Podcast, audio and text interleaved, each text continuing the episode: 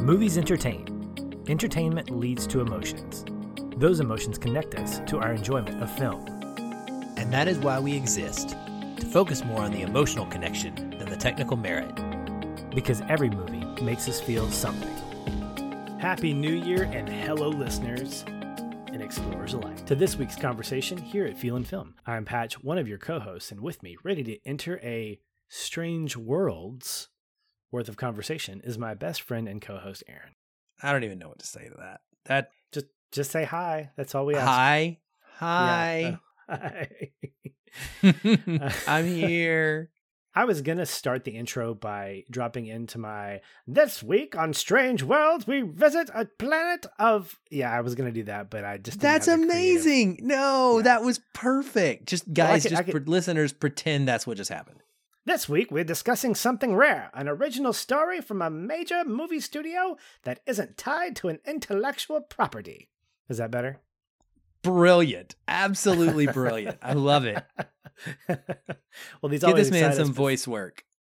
I I would I would take it gladly in an instant. Love doing some voice work if I can. Um, well, these types of movies always excite us, but sometimes don't hit the mark. Uh, will this be the case? Let's find out in our spoiler-filled conversation. But first, a quick announcement to make. We are absolutely delighted to announce that as of January of this year, 2023, we are joining an incredible group of podcasts in the Now Playing Network.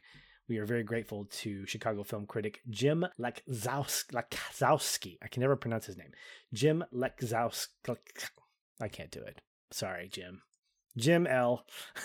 for letting us be a part of this and excited to share with you in upcoming episodes about the many awesome other shows in the NPN. For now, check out the website at nowplayingnetwork.net and here we go with all of our spoiler filled conversation.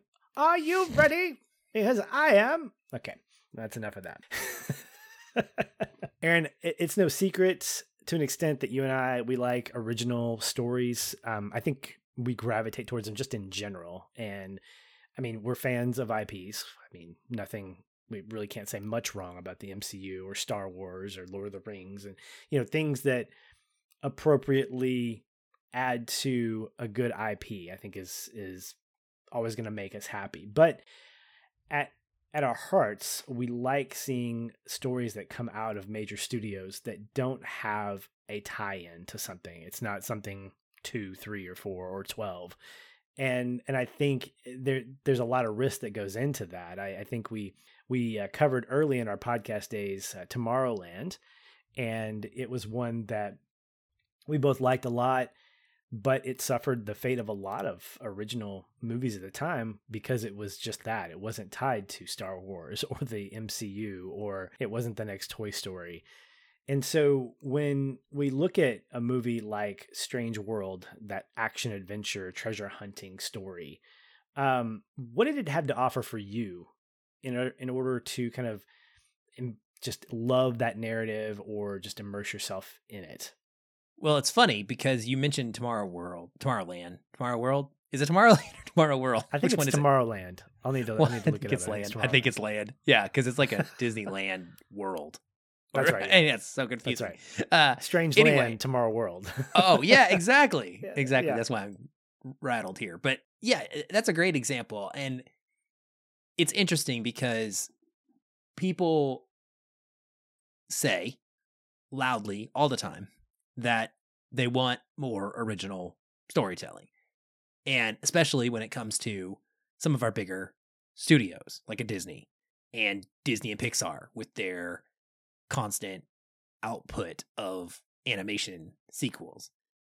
Disney has been giving us a lot of new content. They gave us Raya, they gave us Encanto, and now they're giving us Strange World. Now, perfect, maybe not five star movies, very good movies, and a little undermarketed. and that is probably a big part of what is failing here because the marketing dollars, I'm guessing, are going more towards the sure things, right? The ones that they know they can increase their box office by exponential amounts uh, uh, instead of by incremental amounts. And so we're in this like really weird place where stories like this are what people quote say they want, but in reality, they don't back it up with the wallets. Now, I saw this early, like I do. I really enjoyed it. Everyone that was with me was really enjoying it. I put out a super positive review for it. I tried to talk everybody I could possibly interact with into going to see it in a theater, and almost nobody did. And a large part of that was because even a voice, like a critical voice that is telling you, hey, go check out this movie, doesn't often hold as much weight as, oh, I saw two trailers for it when I went to the movies the last month, you know, and that's just how it goes. And so people knew it was coming to Disney Plus and they waited. My hope is that now that it is on Disney Plus, maybe even the little bit of marketing that we give it gets a few people to be like, oh, hey, they covered that movie. Let me go watch that. That's my dream because movies like this need eyeballs. They need dollars, but they definitely need eyeballs and they need to be talked about because that's the currency of our current world. And if they aren't, then Disney's going to go back to just making Frozen 3 and The Lion King remake part 2 and all of that stuff because guess what? That's what we pay to go see. and then we complain about it, right? and get mad. And anyway, it's just a frustrating place. And I know that's not quite what you asked here, but it's the way I'm approaching this whole podcast or this review that this whole film, you know, discussion I'm from is just a place of like sadness and frustration because I really loved this movie and I've seen it twice now. And so what do I think it has to offer? I think it has to offer something fresh in its unique story. And the biggest parts of that are that it has a twist on an adventure explorer tale that is not just a big twist at the end that we'll talk about. That's not what I'm getting at. But it has to do with the Pando. And without going into like a deep discussion about the Pando, what I think really sets this apart is the majority of stories like this, Patrick, that you and I love about treasure hunting, about exploring, about being an adventurer and finding a new discovery, an artifact or a ruin or whatever. They are almost always in service of finding the thing only. It's it's of the excitement of just doing it or figuring it out. But there's never usually any sort of application to what they're doing. There's not a purpose. So when Indiana Jones is searching for the golden idol in the Raiders of the Lost Ark, it's because he wants to do it and have accomplished it and put it in a museum. And the same thing goes for Nathan Drake, searching for lost cities of gold. Uh, you know, that's not because he thinks that finding a lost city is going to create some betterment of the world because he did it, right? It's a it's a passion that these treasure hunters and these explorers have. But the Pando changes things in this story for me because it is about an explorer who sees something and says, "Wow, this is unique." It's almost like it's more of a scientist approach because they're looking at this and they're going, this is something that could improve the world. And I think that when you blend these two ideas and you put these two different types of people, Searcher and his father Jaeger, into this kind of conflict that they end up in, you get something really unique in this genre. And by putting the whole family with them on this journey, man, I thought it added so much heart to the story that they go on. I loved the just diversity of the entire cast, uh, the entire like the voice cast in general, the actors, the characters themselves. Uh, it just felt very like modern, but yet in this fantasy setting. And then, uh, of course, we get a, a twist that personally I did not see coming, and so it was one of those like, oh, I've seen this before, but I still didn't notice that that's what you were gonna do here.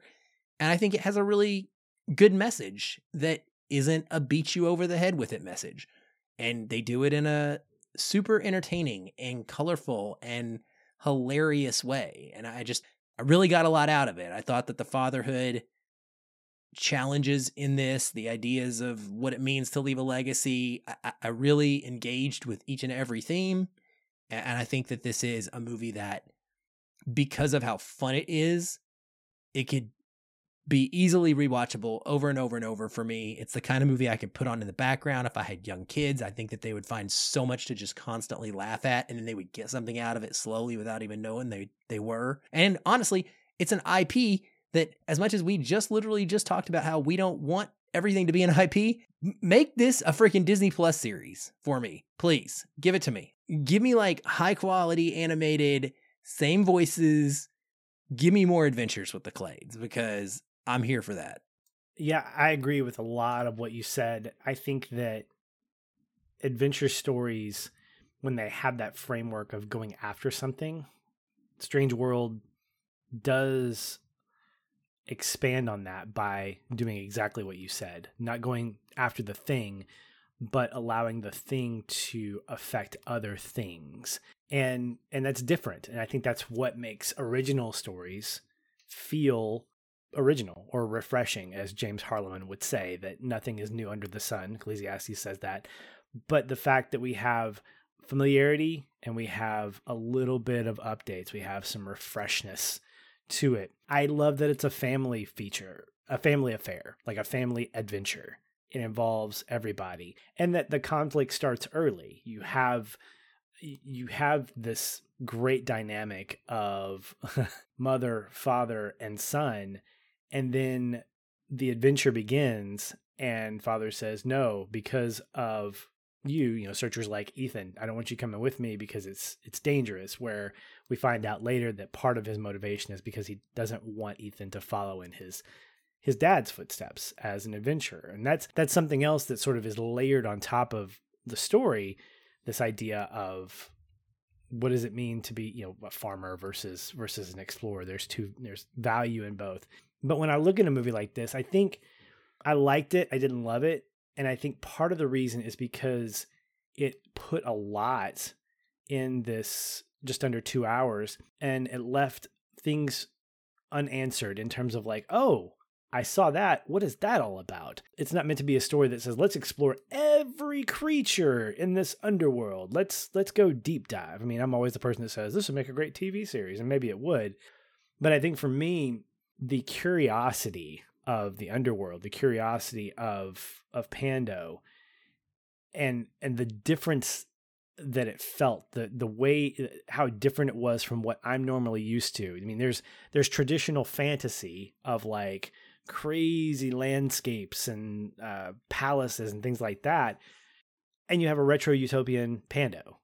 and I wanted to spend more time in Pando. I liked what I saw and I was very curious about it. And I also wanted to spend more time in the underworld of Avalonia, where you have this these two worlds, these strange worlds that really didn't become unstrange. They were sort of left as a mystery. And maybe that was part of the romance of this movie is look, we're just going to show you, we're going to let you just jump right into these two worlds and go along for the ride. And that's fine. It, it was good. We got a great story out of it. I just wanted more. And I felt like my curiosity about all the things that I was seeing and the ways in which these had importance, it caused me to sort of get distracted along the way of like, man, I wonder what that's all about. Or I wonder what that creature, what the intent of that creature is besides looking amazing. Because I don't think if anybody's going to criticize this movie, they can't say anything bad about the animation because it's phenomenal. I mean, this is basically like Avatar on steroids in an animated world. if if we're gonna be honest, it's just it's bright, it's soft, it's uh, just really vibrant, and it's really great to look at. But I think what I love most about it is that it calls back to those old school serial adventure comic books. So when you take it in Indiana Jones, Indiana Jones is essentially an old 1930s comic, and these feel like pages ripped out of a comic book like that. It doesn't hurt that the intro has that great narrator at the beginning and you know a sepia tone or a black and white start with a really cool different animation style to indicate okay we're we're dealing with an adventure story here so having that setup i think allows for a classicness to be shown to us but also feel very updated because of these two worlds that we live in. And I think that that for me is what I what I gravitate towards when I watch this movie. It's just that it's a really it's a fun adventure movie that leaves me wanting more, but not enough that I feel like there's a bad taste in my mouth, like it wasn't complete. Definitely a complete story, but just wanting more because of the interesting things that they they bring to me as an audience. And that's why I want a series or expansion. Like like I was saying, I, to me that's a good thing. Like if you want, if it's making a world that has you legitimately interested and curious about it, then to me that's great. That is world building, right?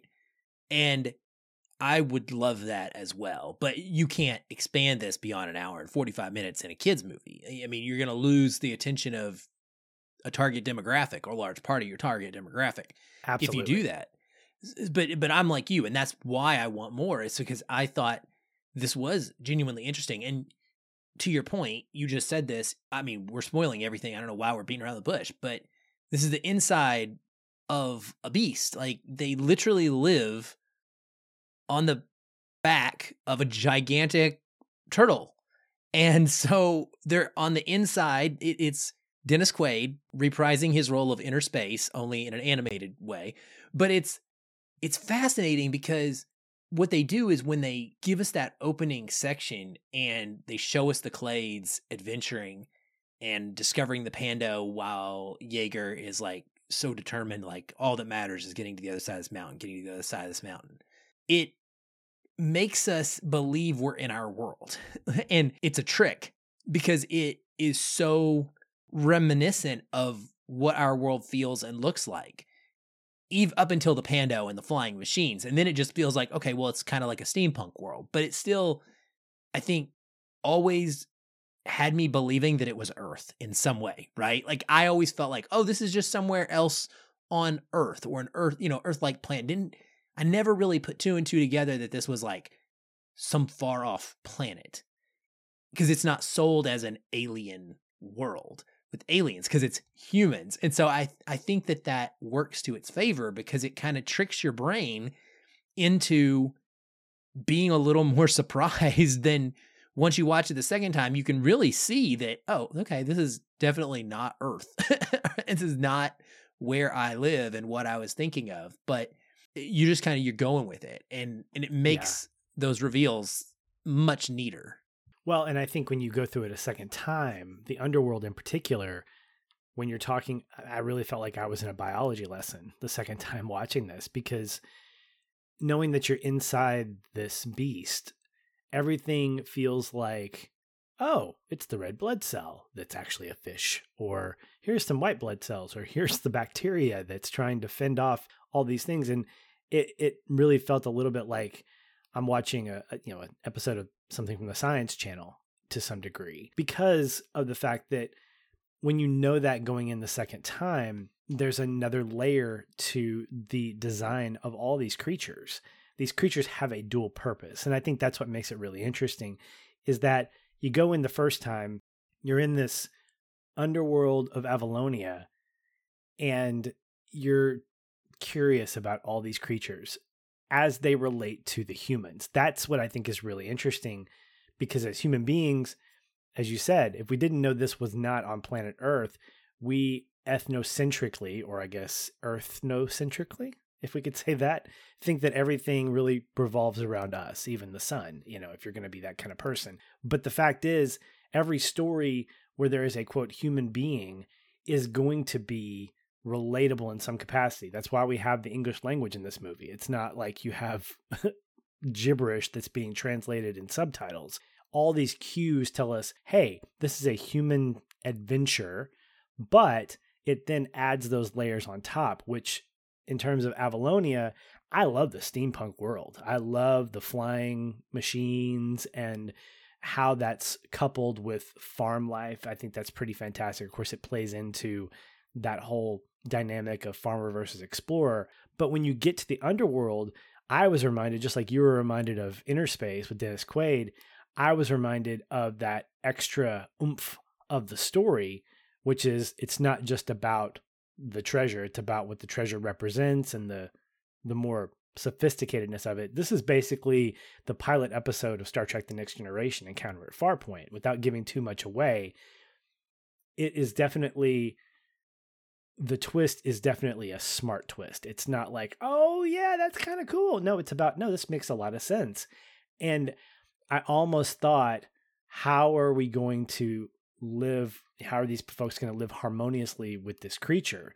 What is the pando plant going to be from now on? I was a little disappointed because it's like they said, okay, well, the pando plant's bad, so we're just not going to use that anymore. I was hoping for maybe a more cooperative kind of conclusion instead of kind of reverting back to it's going to take us a lot longer. We're going to work hard. We're going to pick up our bootstraps and and do this. And of course, they find that that works for them by the end of the end of the movie. I wanted more cooperativeness with this creature, and I think that's goes back to my earlier criticism of like this creature is really interesting. So instead of saying, "Hey, we're we're killing you with this disease," how do we find ways to harvest whatever we've created that can be good for our our civilization to be cooperative with this creature? Because essentially, what I pulled from this was you mm-hmm. had Searcher exploring, finding this plant that's going to save Avalonia. Makes mm-hmm. it great. Apparently, it doesn't, it's killing the planet. And so instead of trying to find an alternative or maybe harnessing it in a way that's maybe a lot more, um, you know, you know, safe, you instead say, you know what, let's just throw that out. We're going to just farm from our hands and it's going to work. And it does, but that felt a little cheap for me. And maybe I'm misrepresented, but that's kind of how I felt leaving the leaving the theater on that one or leaving the movie. Yeah, I would say that to find a true alternative to that is a much lengthier tale probably to tell. Sure. And yeah. Eh, they really would have had to again stretch out the movie to try and add on like a whole coda of how they cope and how they to me that's another movie. That's another expansion yep. of this world and story. And so I totally understand like kind of holding some of that back. I would be miffed if we got like a part 2 and it didn't actually follow on with how the civilization kind of evolves without the power plant uh, as well. And I think what is interesting to me is that they didn't become friends with it. I, I feel like most Disney movies would have introduced this creature and it would have like talked. I was waiting. In fact, I was almost cringing because when when you get that awesome scene of Searcher and he's he's like staring at it. He's like a really big eye and it's looking right at me. And his son, and his son says, "You know what that means, right?" And he's like, "It's judging me." and I just it was so set up for the creature to like talk or to have some sort of communication, kind of like the sea beast, right? Like it was going to have a relationship with the humans. But it didn't. It just exists. And it's just weird and it's wacky and there's no explanation for why human beings live on the back of a, a thing. Like, I guess I've played too many video games because this this has happened in several video games I've played. I've I've had like a similar type of story, and so I found it refreshing that we didn't get any depth there. That it stuck on human to human interaction and relationships. I guess with the exception of Splat, who is you know you got to have a comedic Disney sidekick. Like that's just necessary. Him, him and Legend. Droid. He's the droid of Strange World, yeah, and Legend, yeah.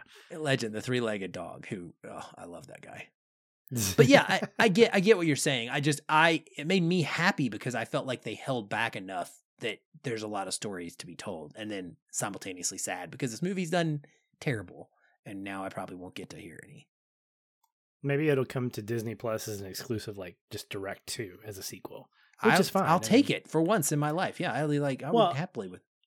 And I and I think Aaron, it's it's one of those things where I think about Disney as the monstrosity that it is. They can take a bath financially for original properties. If I'm knowing the little that I do about what life is like as a Disney executive, if I'm president or if I'm in charge of programming, my approach is we've got enough cash cows. Let's do more original stuff, which I think you're right. They are doing more. Let's market the crap out of it. And if it doesn't do well, eventually people are going to catch on to look, Disney's not just an IP monster. They don't just buy properties and then just churn out Daredevil Part 4. It's just I I would love to be part of a company not that does original stuff, but a company that recognizes original stuff might be great in the hearts of people, but in their wallets, they want more sequels because it's familiar. So, what I would say as a compromise is let's find a way to balance that. Let's find a way to marry the new and the familiar. And that's what I think Strange World does so well is it does both.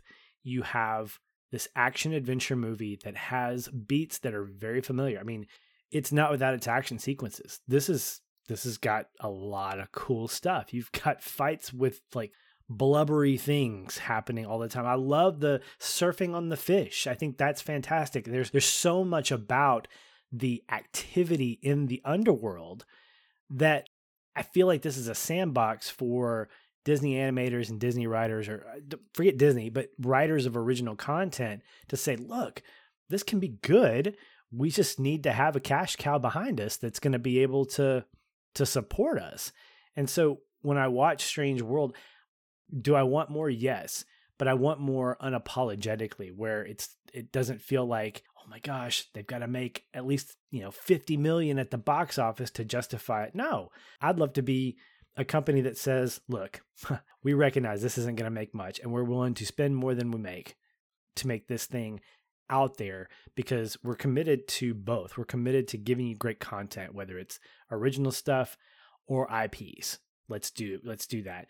I'm hoping that companies like Disney are starting to do that. I don't think so because they've got way too many properties that they can play with.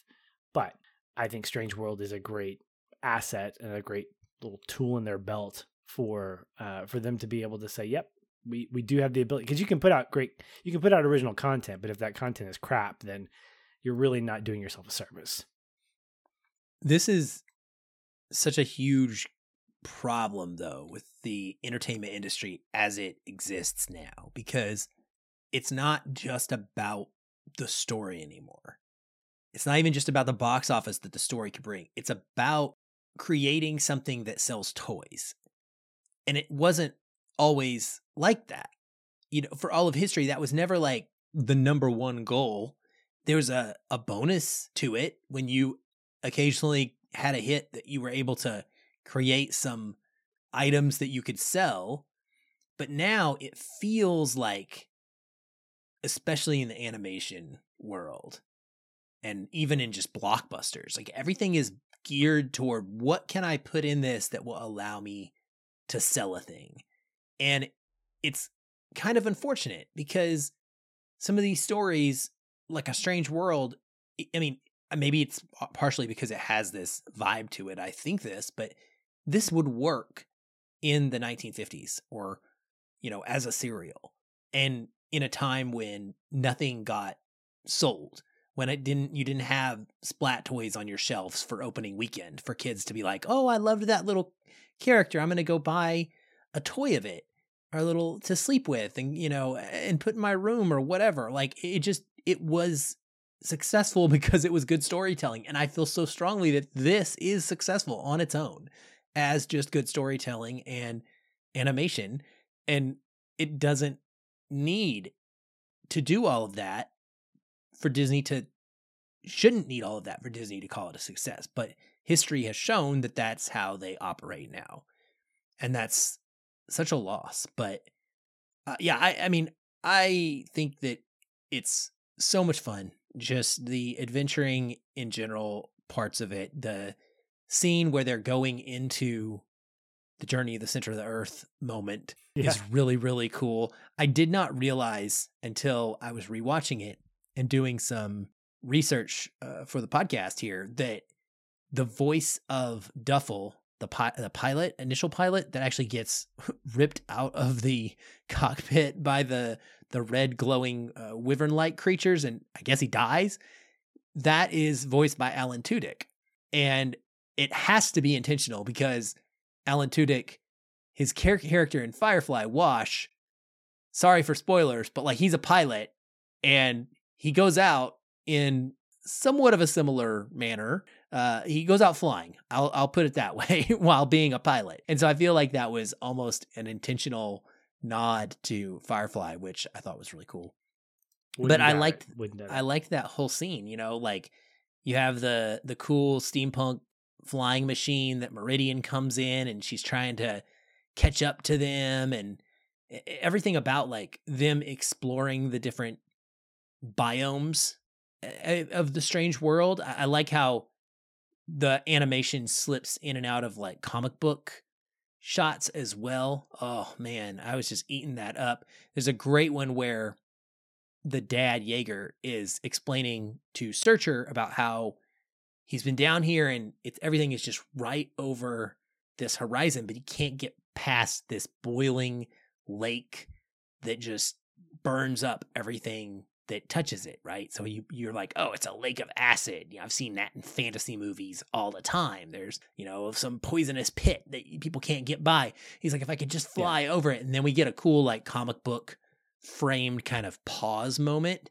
of him hanging on the cliff. Uh, looks awesome, and it's so fun because when you rewatch it back, your mind is going, oh well, duh.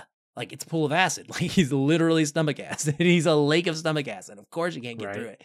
Right. And yeah. it's really cool to recognize all the different kind of sections of anatomy and not in a deep, overwhelmingly biological specific way, but just in a general body function understanding manner like with what's going on and where they're at as they're moving through this journey and and, and that was yeah a secondary blast the second time I watched it. So this is that familiarity with folks that were fans of Innerspace. And Innerspace is that what would it be like inside a human body? And we get to see all the all the cool stuff there. The exaggeration of this planet is fantastic because it gives us that familiarity. I know that's stomach acid in the lake of acid.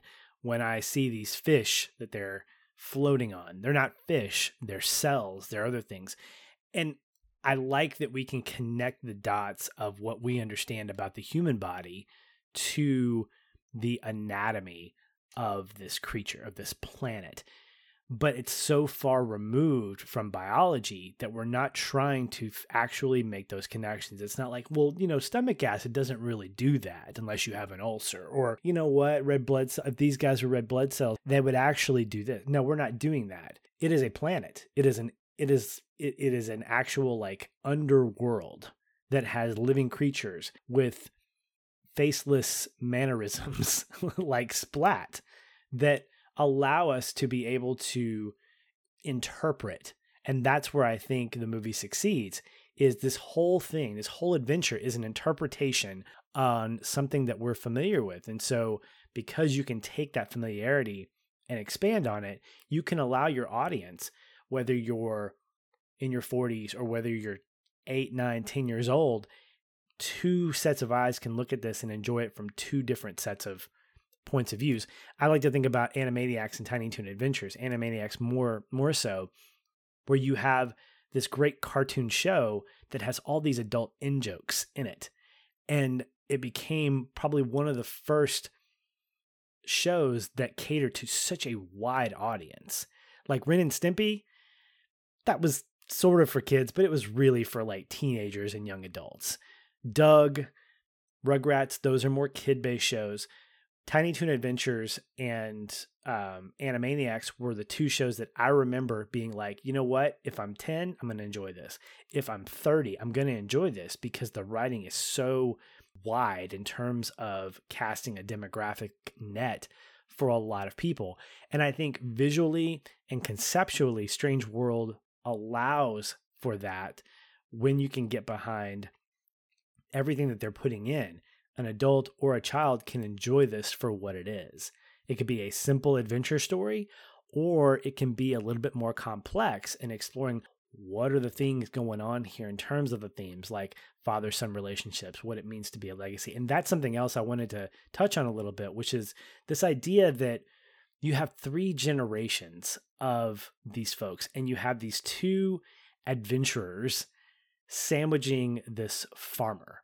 And I got the father son dynamic. This is something that's not uncommon in many movies. And as a father and as a son, I definitely connect with these things. I absolutely love Searcher and Ethan's relationship, especially early, early on. Um, so accurate in terms of the embarrassment. It's like level 10. Like this is this is what I will be doing when my son starts dating, when he starts seeing uh girls and I'm going to be like the dad joke guy. I'm doing it right now and he's already kind of halfway embarrassed. But there's also this concept of like man, I want to be able to connect with my son's friends. I want to be able to know what's the cool stuff happening. And I, I found myself as he's gotten older, he'll start telling me about these things or start singing these songs, and I'll have to kind of lean into my wife and go, "Hey, what song is that?" Because she she works at a charter school, so she she's hip to the to the pop culture more than I am. And I watch him, and I I, love that dynamic of seeing how he as a father wants to connect with his son. It's not just about embarrassing him or about really living vicariously through him by any means. He really does want the best for Ethan.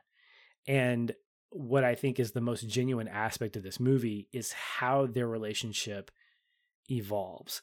Yes, you get the what I would call the the typical you don't know me, I have my own life, I'm going to live my life the way I want. I mean, yes, typical rebellious teenager, but there's resolution because they both at the end value what the other person is bringing to the table. Uh, Searcher reconciles the fact that being an adventurer because of his father wound is not a bad thing. You don't have to be a farmer in order to be um, the next level, the next generation of this family. And I think that's something that's um, that should be explored more. This idea, not that you should not have to follow in your father's footsteps, but that there's actually a cooperative relationship that can exist here where father doesn't become irrelevant. He actually becomes cooperative in in some ways I see Searcher as this again the sandwich where he's able to influence both his dad and his son because they are both relatable to each other in terms of being adventurers. And I thought that was a really beautiful concept. Yeah, I think it, it was as well. And it works so much better here with a trio of generations and not just two. I think that adds a ton to the way we get to watch them learn to you know accept each other essentially because they're all a little bit different. Ethan is certainly a mix of his father and his grandfather, who he didn't even know. He's not totally all about the adventure or all about the farming. He kind of wants to do his own thing. It's sort of in the middle. He's interested in both to some extent. He's interested in board games or card games, and it makes me happy. I I want to play Primal Outpost now. Actually, I hope that they make that game. Uh, but yeah, it's it's really interesting because you know Jaeger is he gets called a bad dad straight up by Searcher at one point. He's no, you were a terrible father. he says that to his face. Yeah. And understandable, understandable. He disappeared for like 25 plus years or whatever. I get it. But, you know, he, in his defense, was initially excited about having his son be into what he's into. And I think it's a good lesson for fathers, for parents in general, because that's something that's so easy to get caught up in. And I know I've been guilty of it to obviously a much lesser extent than we see in this movie, but if your kid gets into a movie, I light up. If my kid wants to play the video game that I want to play with him and that I like, I light up. If you know he wants to play the sport that I played in high school, I light up because I feel like I'm getting this additional connection with him. And it, it just feels self satisfying. There's a pride to it, right? And it's hard when you don't get that to accept someone just going their own way. That's very, very natural.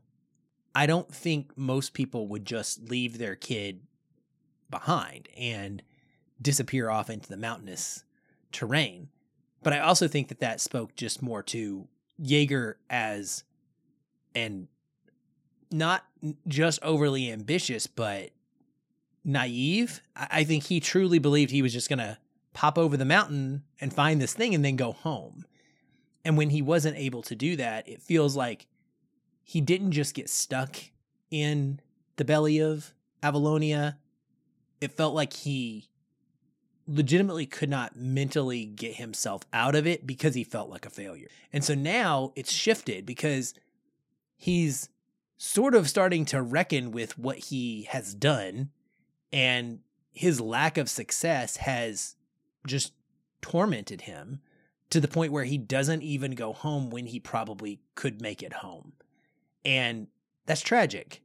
And I think this is a great story to show people empathy and understanding and and how to work through some of the problems that come when your son or your dad aren't on the same page as you.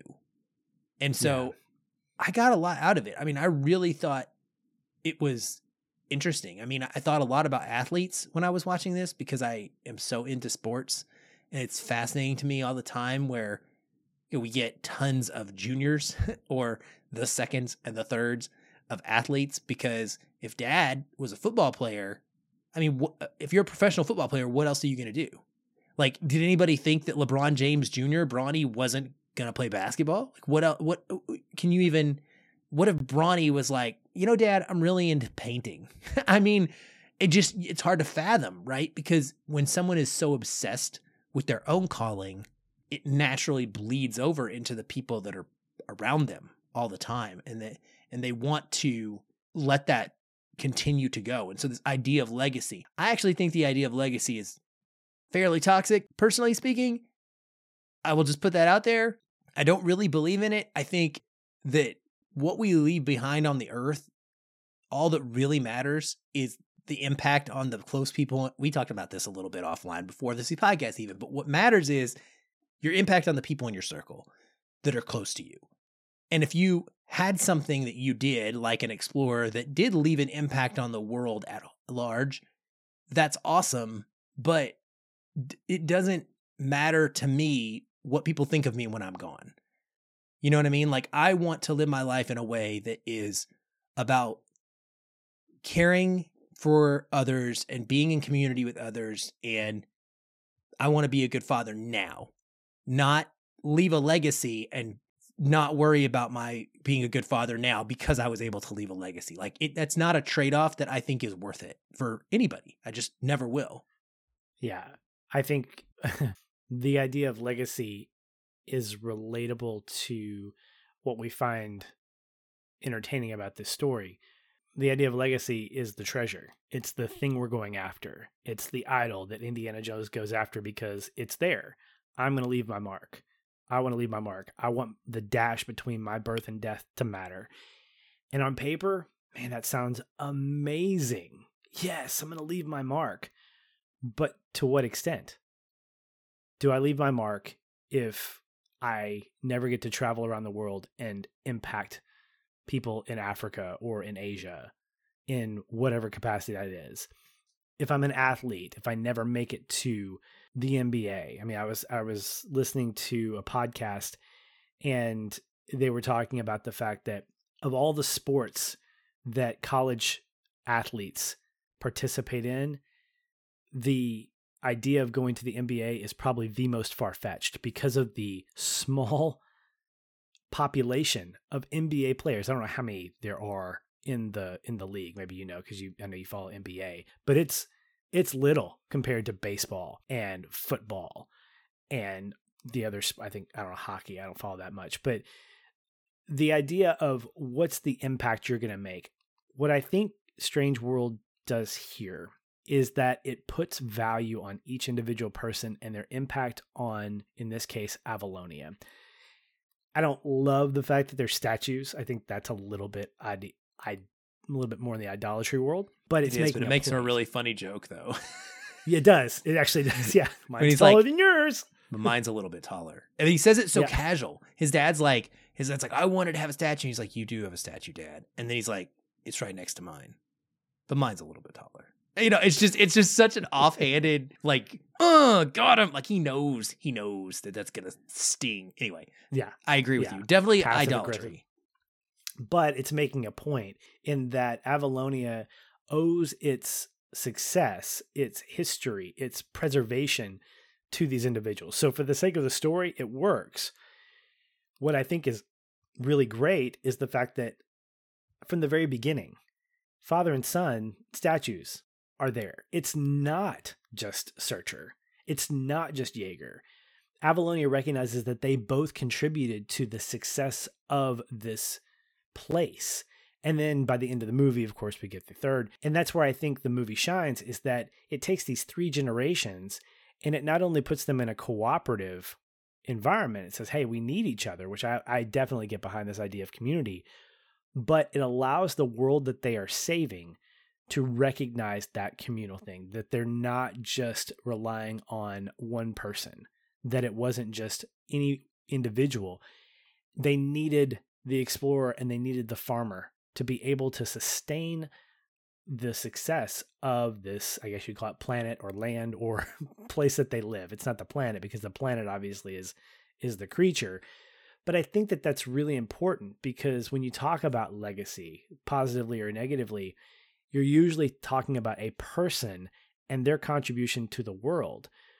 But if I'm thinking about, let's say, you know, the Israelites who were in slavery for for 40 generations or whatever, before God used Moses to exile them and send them to the promised land, which by the way, Moses didn't get in, Joshua did. So, I mean, talk about legacy. Moses kind of missed out on that. I'm thinking about the guy that was born, lived, and died in slavery, never saw the Exodus, never got to see the plagues, never got to see God's deliverance and all this. What's his legacy? Well, his legacy is to his family because he was faithful, because he was all these things. And that's where I think when we talk about legacy, I think this touches on that a little bit. Yes, they made a huge impact on this place, but they also made an impact on each other and they valued one another above and beyond this this status, this this label of oh you're a farmer. And and that gets played with early on. I love the joke that searcher makes with ethan. He says hey you got to pull the weeds. And ethan makes that crack of like well aren't i mean I, I don't remember what it was specifically aren't weeds just you know plants that are growing inconveniently? And of course his dad claps back at him. Again i love the dynamic. I love that Ethan or that Searcher is in love with his wife and that he has no problem with the PDA and he embarrasses his son and that he just goes back to that. This family loves one another. And when they bring his dad in there, the reconciliation, not for him to come back, but for him to recognize that his contributions were just as valuable. And it wasn't to the tune of a statue, it was the fact that his exploration, his ability, his desire to see beyond the mountains was just as valuable as finding this plant and eventually using those farming skills to cultivate land uh, by the sweat of your brow instead of by the the glow of a of a plant. So I think that's that's really on display here in, in a pretty good way. Yeah, I agree. And that was one of my favorite lines in the whole movie as well. The father, what is a weed other than a plant that's growing somewhere you find inconvenient? And it's like, have you ever thought about it that way? No, not really. because I don't care because I'm the bug, not the ant. Or wait, I'm the human, not the ant. Right. And like, it's yeah. that it goes to that whole like bug and windshield type thing or whatever, where sometimes there, there's always somebody bigger than you. There's always a bigger fish. Right. And we just happen to be the bigger fish when you're talking about a weed. And in this case, they discovered guess what? There's a way bigger fish than you and you are a weed at this point or the pando is the weed in that in that situation. So yeah i really enjoy everything about the parental anxieties and and everything about their relationships and then the fact that there is a mom character as well that gets to kind of deal with trying to make these guys get along but not it's not overly done right? In the way, like, I feel like a lot of comedies would overplay the woman's role and they would try to make her into more of, they would try to insert her between them more. Whereas she's more just looking at them on the outside, like, guys, you need to get your crap together. we got stuff to do and we got to get home. And I care about making sure my kid is safe. And like, that is my priority. And I thought that was a very motherly character trait that came through in in the way that she interacts with them. The action in the movie I think thought looked really good. You mentioned the surfing on cells scene, the little like bumpy characters that they're riding on while they're being chased by the the tentacle blob cephalopod characters, which I really liked those by the way, design wise, those cephalopods that are like coming after them. That was super exciting and interesting, especially you know both times. Like the first time I just thought that they were it was just some migrating animal, right? Some species that was moving from one side to another in some pattern. And then you realize what you're actually watching is like blood flowing essentially. And it's it takes on a whole new meaning.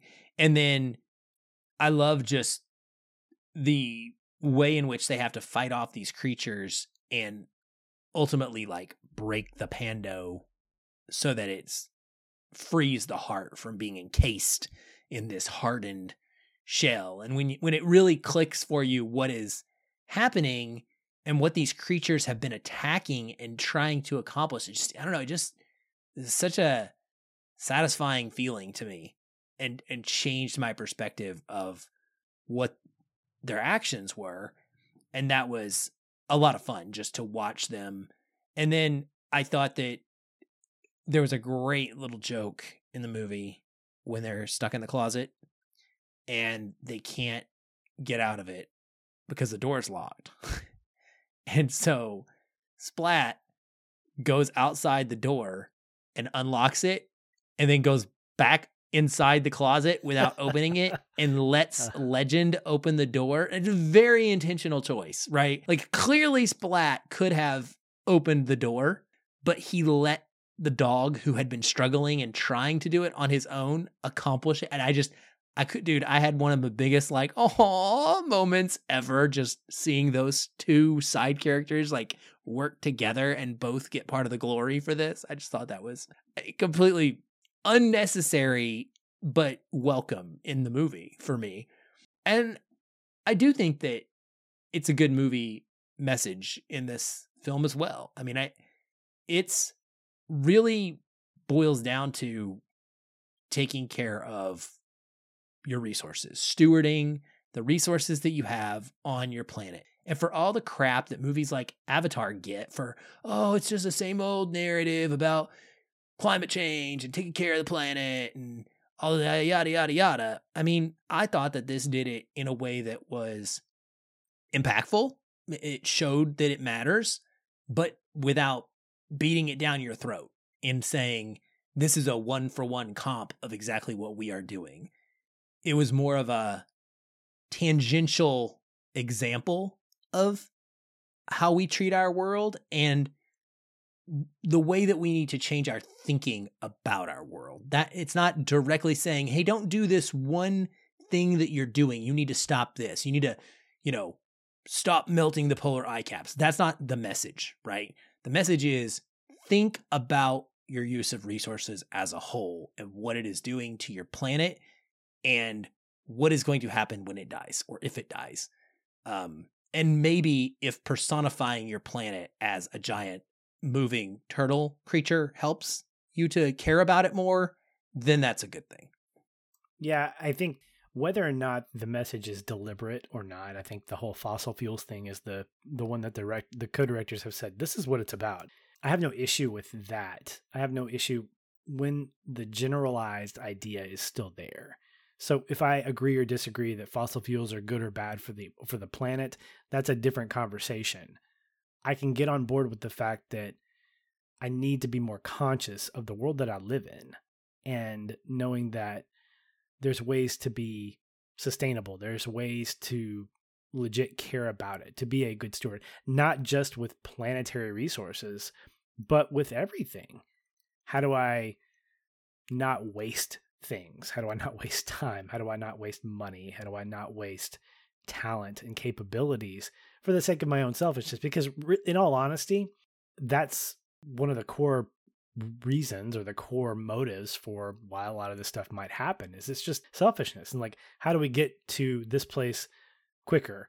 Or how do we do it cheaper? How do we do it faster? How do we do it in a way that's more economical? And as we've talked about online, there's some virtue in that. But if it's wrapped up in a lot of crap, then it's really not. So I I don't really care if the director's purpose is to be specific about okay, you need to stop burning fossil fuels. I don't. I don't care at all. What I care more about is the fact that the message is not overblown, that it doesn't take away from the overall narrative, which I don't believe it does, and that it's wrapped up in a story that feels compelling and it's one that we can have a conversation about that's not about that thing. I think about The West Wing, or, or really, well, specifically The West Wing, how you and I love Aaron Sorkin. That guy will go to his grave saying, Oh, there's no agenda. There's totally an agenda. I mean, he's got Democrats in office. He, in the pilot episode, he rips on the far right, the far Christian right, but he does it in a way that's not global, like not universal. In fact, there's a conversation. I love the pilot episode because immediately you're like, oh, it's totally left wing. I think that's what my dad, before he fell in love with the show, he kept calling it, oh, you mean left wing, not west wing? you can't, I mean, don't apologize West, for having West is left. Yeah, well, depends, is I left, yeah. guess. left. I guess it depends on if you're looking at the map or if you're standing on the map. Anyway, Yeah, I guess. My point being that it's okay to have a perspective and an agenda. It's okay to be motivated. Writers write what they know. And the fact is, if it makes for compelling drama, if it makes for great storytelling, do it because I don't have to agree. But by the end of the fourth season, Bartlet for America, I'm there. And I think in that world, I would be a Democrat. But the fact is, you've got to be able to reconcile the fact that creators are going to create things that they're familiar with and they're going to have messages. Even if I'm putting together a narrative, there are things in my head that I'm writing down and I'm going, you know what? I'm going to be sarcastic with this. I'm going to use comedy to kind of dig at this particular issue. Why? Because it's therapeutic, because it feels like I need to say this. And if the byproduct is that if that is that people are laughing, whether or not they get the in joke, I've actually succeeded. And I think that's what this movie's doing. Again, I don't care that it has a deliberate message about a specific thing. I agree with the generalized idea of what it's trying to say, and it's wrapped up in a story that is entertaining. And to me, as we've talked about for years, that's the point of going to movies is to be entertained. So, great if the byproduct is what it is. I'll I'll stay with the entertainment value if, if I need to. oh, me too. Absolutely. Well, that's going to do it for us on this edition of Feeling Film. I've got one more question for you, Aaron. It's very important. Final question Are you a farmer or are you an explorer? Oh gosh, uh, I'm Ethan. I'm a board game player. Give me the. I I just want to play Outpost 99 or whatever it's called. Tactical Outpost, Practical Outpost, Primal Outpost. That was close. There you go. He got it. He finally Yeah. got it. Yeah. So give me Ethan. What what would you call yourself? farmer. I'd be a farmer. I like Yeah. being a homebody. I like cultivating, even though I don't have a farm.